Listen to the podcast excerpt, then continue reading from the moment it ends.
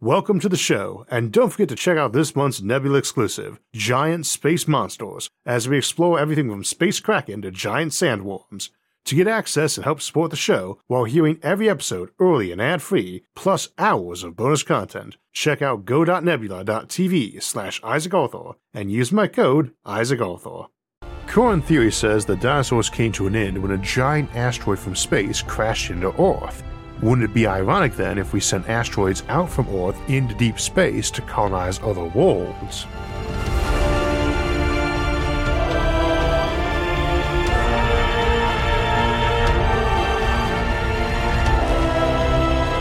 A few weeks back, we were discussing interstellar colonization strategies, and next week we'll be discussing planetary terraforming strategies for when a colony ship arrives at a new world. One of the strategies we didn't cover last week was the possibility of using asteroids as spaceships to travel to new systems. Now, normally I don't think of this as a good option, for many reasons we'll discuss today, but the big one has usually been they are simply a fuel hog compared to far less massive ships made from hollowing out the asteroid and refining its ores to make a ship. When I was writing interstellar colonization strategies, though, I talked about how bigger was better when it came to colony ships, as they have more cargo, redundancy, and endurance.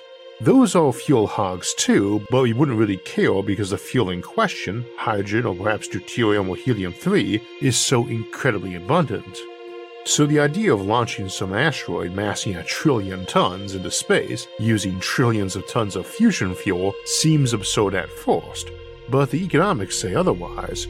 As it turns out, the fuel part is the easy part even by modern standards, the cost to pump liquid hydrogen into some tank is going to be way less than the cost to build that tank.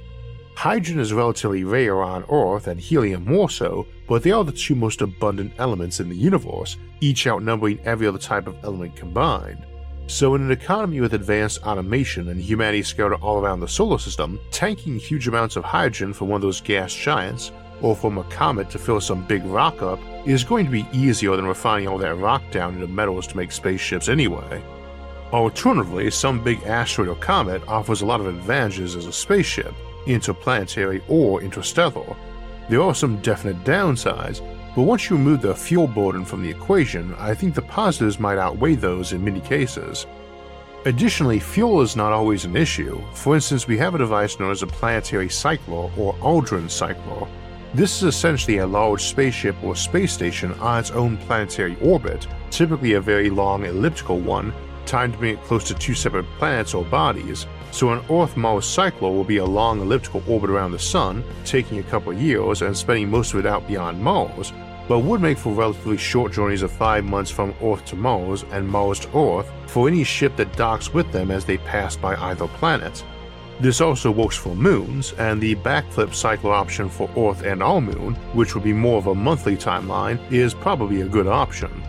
What's neat about these cyclers is that once you put them into their orbit, aside from some optional contingency fuel for emergency maneuvers, they require no more fuel to continue their orbit than any other heavenly body orbiting the Sun does, basically none, Objects in motion remain in motion unless acted on by another force, and barring minor perturbations, the only force acting on a planet orbiting our sun is the sun's gravity acting like a sling to whip the planet around in circles or elliptical orbits. Thus, they are perfect for some big asteroid to be nudged into that orbit, and may just require us to apply a little station keeping to occasionally. Ships dock with it and take advantage of its huge mass to provide radiation shielding and resupply, allowing faster passenger or cargo ships to use far less fuel and armor, and rendezvous with what's essentially a mixture of ferry and truck stop, slow but cheap and reliable bulk transport. The same reasoning applies to interstellar ark ships as they will run up to that speed and then cruise through space for decades before slowing down at their destination, What's neat about them is that you can also be working to refine parts of that asteroid into raw materials for your onboard industry and your colonization gear once you arrive. So, in theory, a very basic and small colony organization could grab an asteroid ranging from less than a kilometer wide to several, fill it with fusion fuel, and head out to the stars on a multi century journey while transforming that asteroid into a bigger community and possibly even a fleet of escort vessels. Now, we keep saying that we'll hollow out the asteroid, but that's probably not the right way to think of it. More likely, you would just have big, thin balloons of fuel you attach behind the asteroid since most of the fuel would be burnt in a few months as you accelerate the cruising speed, so any complex and long lasting storage system would seem a waste. By default, folks assume you need the same fuel to speed up and slow down, but that's not true. Since you have to accelerate your slow down fuel too, it generally takes about 3 times as much starting fuel as stopping fuel. So for every 4 tanks of fuel you need, 3 will only need simple storage for while you bring them to the ships and then launch it, the fourth will need to be stored for decades at least. Of course, there's probably a fifth for us and the ship for running power production during the trip and as a reserve and backup. These we can strap behind too, and then we could cut some rock out from the asteroid for some living area and stack them around our tanks to make them sturdier like bricks, or an ice wall, and further minimize leakage. A lot of the asteroids we might use for this are likely to be those deeper out in the asteroid belt, or even its larger twin, the Kuiper belt, and those would have a lot of ice on them too. Many asteroids aren't solid rock either, but more like giant piles of frozen gravel, so using ice and gravel as an exterior shield for bits you're building behind the ship makes a lot of sense. We tend to think of using metallic asteroids so we'd have plenty of material, as opposed to carbonaceous ones, but carbon is the material that ultra hard diamond and ultra strong graphene are made of, so much of our structure might be provided by carbon rich asteroids rather than the rare or metallic variety. Graphene has lots of great properties, but three interest us in particular. First, it can make great liner for fuel tanks, as hydrogen is prone to leaking out and also corroding things, part of our problem using it for rockets and for hydrogen fuel economy. Graphene is much better at storing it compared to other methods. Second, since we can make graphene into strong, ultra thin sheets just an atom wide, we can make huge sails out of it for catching sunlight, laser or energy beams, or even interstellar dust. More on that later, but a single square sheet of graphene a kilometer on each side would only weigh 2.27 grams, and few layers would be needed. Indeed, a sheet big enough to cover every bit of our own planet would only weigh about 1200 tons, versus trillions of tons for even a fairly small asteroid, and you could coat an asteroid or comet in layers of graphene to keep it from leaking away from melting or micro collisions, or from disintegrating. Your typical asteroid isn't really held together by much, Gravity inside them is tiny even compared to our moon, so bits of asteroid will go flying off into deep space just from tapping it. We would need spin gravity to give people gravity to live with, but we cannot spin an asteroid or it would fly to pieces. Which takes us to the third handy bit. Graphene has enormous tensile strength, which is great for space elevators and other tethers, such as if we want to tow things far behind the ship for safety, like an antimatter reservoir or radioactive fission fuel, it also makes a nice net for holding our asteroid together if we did spin it, but we probably wouldn't want to anyway. It makes more sense to dig out a cylinder shaped crater and put a small rotating habitat drum in there as opposed to trying to spin the whole thing. In practice, you would probably find a nice crater of about the desired diameter, then dig it out a bit and use the parts extracted to build up and around you so you had a hollow cylinder partially protruding from the asteroid and partially embedded into it or you might dig your hab drum in completely for maximum shielding and use the extracted bits for constructing fuel drums, manufacturing facilities, hydroponics, or other areas of lower priority for shielding. You can also use this same technique on a comet, which tends to have a lot of rock and metal too, but all principally ice of water, ammonia, and methane, and you can melt out tunnels, separate the components, and pipe the fluids to radiated areas to refreeze it and use it for construction or storage. As time goes on, your big rock is going to start taking on more artificial characteristics and probably shifting toward being long and skinny, as that's a better shape for high speed travel than a sphere. Not that many asteroids really are spherical. The big famous ones are, like Ceres, which is practically a dwarf planet, but most are no more spherical than any other rock you'd find on Earth. They are a lump or glob, and any resemblance to a specific geometry is mostly coincidental. Over time, the rock might start to look more streamlined, but that might be a project of years or even millennia. Even a modest asteroid, like the kind we have thousands of in our solar system, might have thousands of miles of tunnels and hundreds of cylinder habitats and giant chambers in it. I should also note that you can merge asteroids fairly easily in most cases. They're just heaps of gravel or ice, so merging a comet with your asteroid to give it fuel and an icy coating might be a common exercise, as would be adding a second asteroid to one you've already built. A lot depends on how long the mission is planning to last, and that involves many factors. The first is your power supply and starship drive. We are assuming no FTL or warp options, though if you had those, I'm sure you would utilize them, and such a ship might still be great for intergalactic travel. By default, we tend to assume fusion power, and we discussed that a bit already, but there are other options. Antimatter, of course, if you can make and store it. Black hole drives are excellent, same problem though, but with black holes you can feed them anything. Both would have little difficulty getting out to somewhere between a quarter and half of light speed, versus the more like 5% to 15% that fusion might permit. Nuclear fission using uranium or thorium via an Orion drive or Medusa drive or some other variant is probably getting use somewhere around 1 to 5% and those are top speeds. In any case, you might be a whole order of magnitude slower. Those are vague numbers.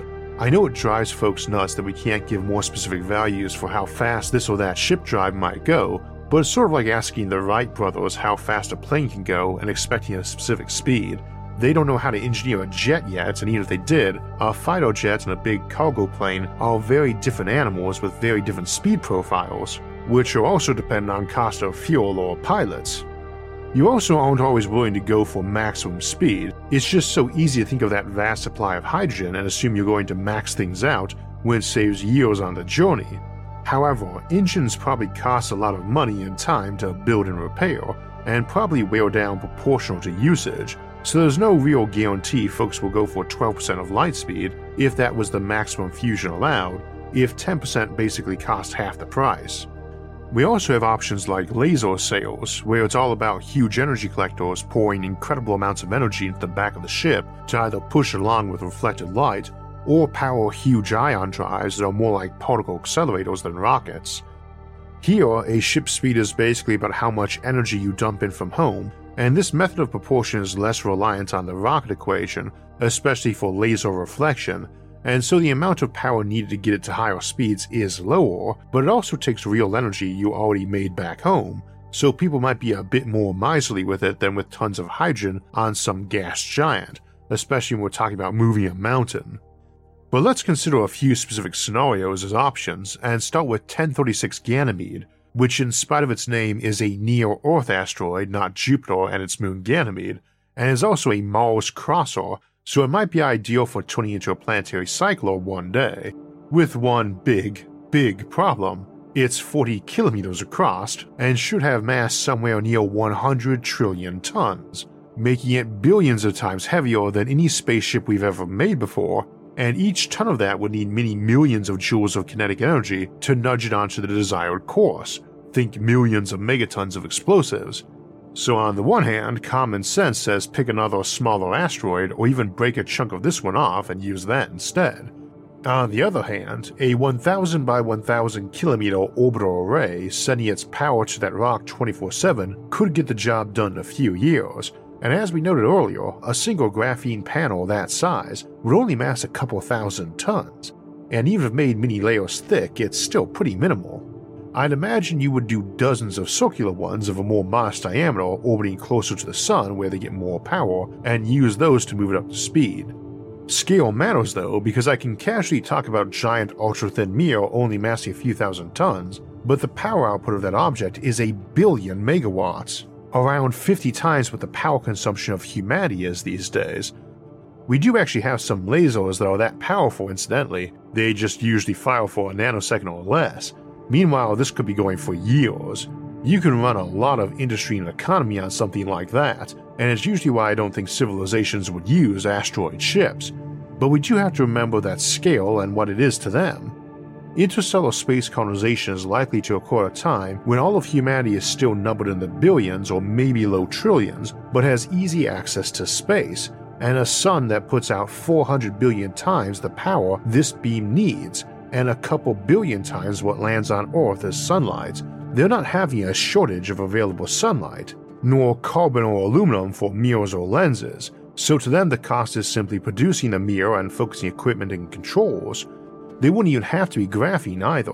Robots rolling aluminum foil on the moon or from that asteroid would need to make a lot more in mass, a few hundred megatons probably, but even so, that's comparable to modern production of aluminum, but in this scenario, the cost of aluminum is probably way cheaper since the bottleneck on aluminum production is electricity. which means once you get it going, it gets even cheaper still to actually do. Now, such immense beams are far more than that asteroid is going to need to run life support and hydroponics once it is positioned on its long orbit around the Sun that makes it pass Earth and Mars over and over. More likely would have its own set of parabolic mirrors towed around with it that beam power into collectors for it, or maybe it would have a lot of nuclear reactors. This thing is a giant star fortress, too. It's not for ferrying a few dozen people and some cargo around, it's not like smaller cyclers that might be thought of as a cruise ship or container ship. It's basically a hollow mountain, and it's going to become a major space city or nation all on its own. On the surface of its 35 kilometer wide bulk are a vast number of craters and canyons, natural, artificial, and those in between.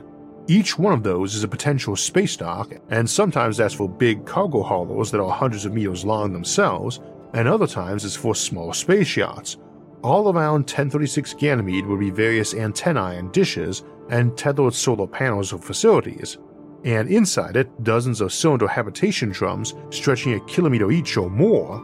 It's huge and home to millions, most on temporary five month journeys between Earth and Mars or vice versa. It could house billions, and one day will, and is probably vastly bigger than you really need for a cycler, we were basically turning something considerably bigger than the island of Guam into a giant shipping vessel, and it's three dimensional too, not just a small island surface, but the whole mountain connecting it down to the ocean floor. You could stuff every building humanity has made into that volume with room to spare, and has enough raw materials to build that many times over, as all buildings are generally hollow. 1036 Ganymed is the biggest of the near Earth asteroids, but there are hundreds of bigger ones in the asteroid belt, and millions that would honestly be better suited as a cycler, we were using intentionally large case. An asteroid that was maybe half a kilometer or less across probably is a better pick in the nearer term. That could be hollowed out to form a large metropolis with plenty of warehouse and tank space, and needing barely a millionth the energy and thrust to get them aligned on a good trajectory to serve as a cycler to various planets and moons. You might transform one into a giant hydroponics farm too, mostly hollow and huge, that had a growth phase when it was close to the sun, then dropped its food off afterwards, and maybe concentrate the weaker light it got further from the sun into a smaller region for getting younger plants growing. In this way, a long stream of cyclers might bring food to Jupiter, for instance, and bring deuterium or helium 3 back to Earth. But let's take our big asteroid and see what might happen to them. Say that after serving as a big cycler for a couple centuries and reaching a population of a couple million, it decides it's tired of being a constant pawn between various Earth and Martian power groups. It's even been invaded a few times, though the thick crust of stone and rabbit worn of tunnels inside made that a very unsuccessful effort the last try. They are not interested in another, and they've done great financially over the years, so they're cutting a deal with the governor of Neptune's largest chandelier city to refit them for new model fusion reactors and pump them up on fusion fuel. They're going to sell all their local holdings to pay for that and for some serious beaming power from the various solar conglomerates. They are not stopping at Neptune.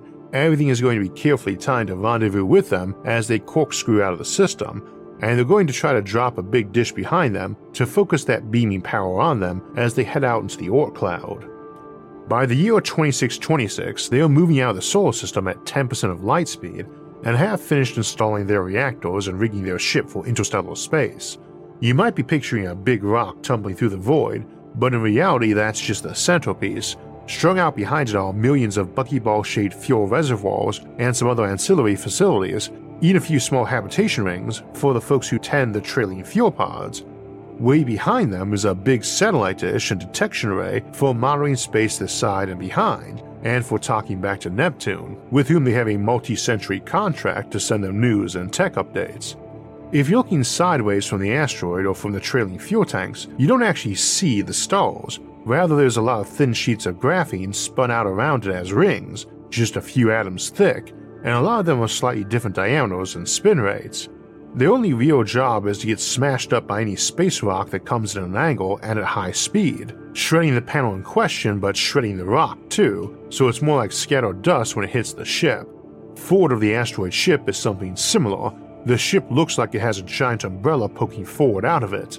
That thin forward shield exists only to get hammered by any space junk the asteroid would otherwise run into at relativistic speeds.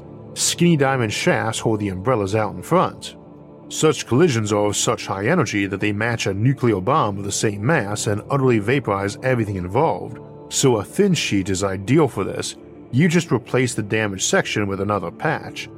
They are working on a second layer even further out, and are trying to decide what the best approach will be for mixing in forward physical shields with detectors and point defense lasers. This isn't a sail in the classic sense, but they treat it a bit like their prow's figurehead or flag, and have an elaborate quilt of colored patches on the forward shield.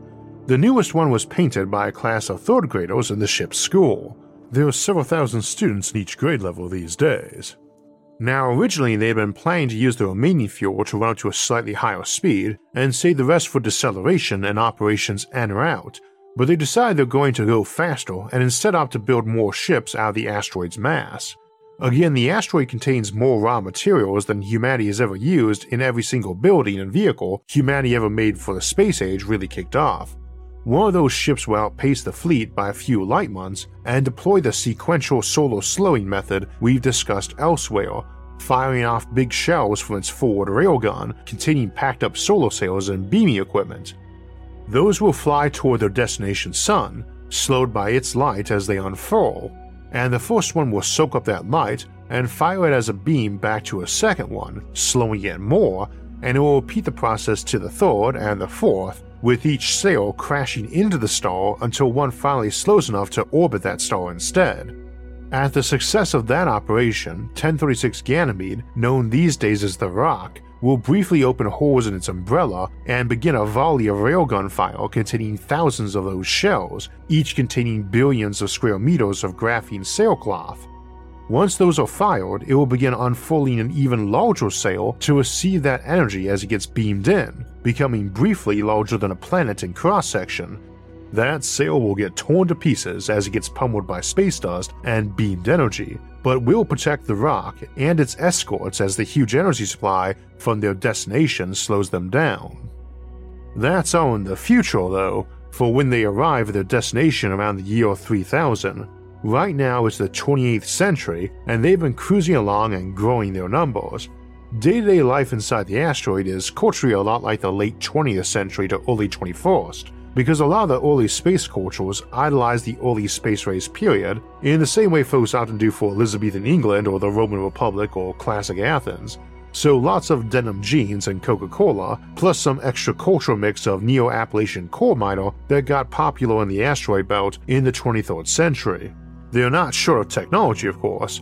They are essentially the opposite of post scarcity civilization in the traditional sense, since they have a set amount of fuel and resources, but their losses to production and consumption and recycling inefficiencies are small enough that their engineers claim they could coast all the way to the Draco dwarf galaxy a quarter of a million light years from home, a spheroidal galaxy that is one of our main galaxy's many, many, many cannibalized victims and is perhaps best known as the object with the highest concentration of dark matter that we've currently observed. That is not their destination, but they get there in just over a million years at their current cruising speed of 20% light speed. There is some debate on if they really have enough fuel to run their reactors that long, especially as leakage happens, but they are confident their current telescopic arrays could spot any decent sized frozen ball of ice in interstellar space and they could send a robotic tender behind to power decelerate and land on it and deploy an automated refinery and railgun system to launch fuel pods to them to capture. Several cousin vessels are planning on similar attempts, and we will report success or failure as it happens, plus light lag for the signal, of course. They're planning to field test it at some point, but they don't really plan on needing it as they already have a destination. With a population now over a few million, and with a couple centuries of breeding and advanced medicine, they expect to have a pretty big colony when the time comes, but they still won't have used most of their rock yet. Now, it's sort of the tradition on the rock to have worked as a miner at some point, up to and including swinging a real, vintage pickaxe, which is quite a trick in microgravity, but most of the real mining is done by robots with minimal human supervision, and honestly, that's true of everything on the ship in terms of primary production of goods and food. Tunnels don't really need much shoring up in microgravity, and they use something like spray on diamond foam for them, So the whole place is shot through with thousands of kilometers of tunnels these days, ranging from just wide enough for a person to float down head first to big wide ones with a rotating cylinder inside. Many of these will feature lighting and small gardens, but generally people only live inside habitation drums 100 meters wide or larger, which are plentiful enough. The rock itself has all sorts of cylinders and towers and tethers hanging out the back of it, and what people call the curtain wall, where giant blocks of stone a couple meters wide were placed back from the equator of the rock to form a vast cylinder wall over 200 kilometers in circumference, and growing in height toward the back of the ship every year. Neat thing about microgravity is that you can actually move a 10 ton block on your own as a person, though in air it will resist being shoved on more and slow down as the air drags it to a halt.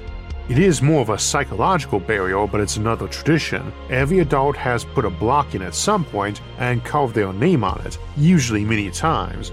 A lot of people nowadays make it a birthday tradition, and some similar ones apply to carving out new tunnels, slowly turning the rock into something that looks a bit like a floating island with skyscrapers and towers on top of it, falling through the void with millions of fuel pods dragged behind it or above.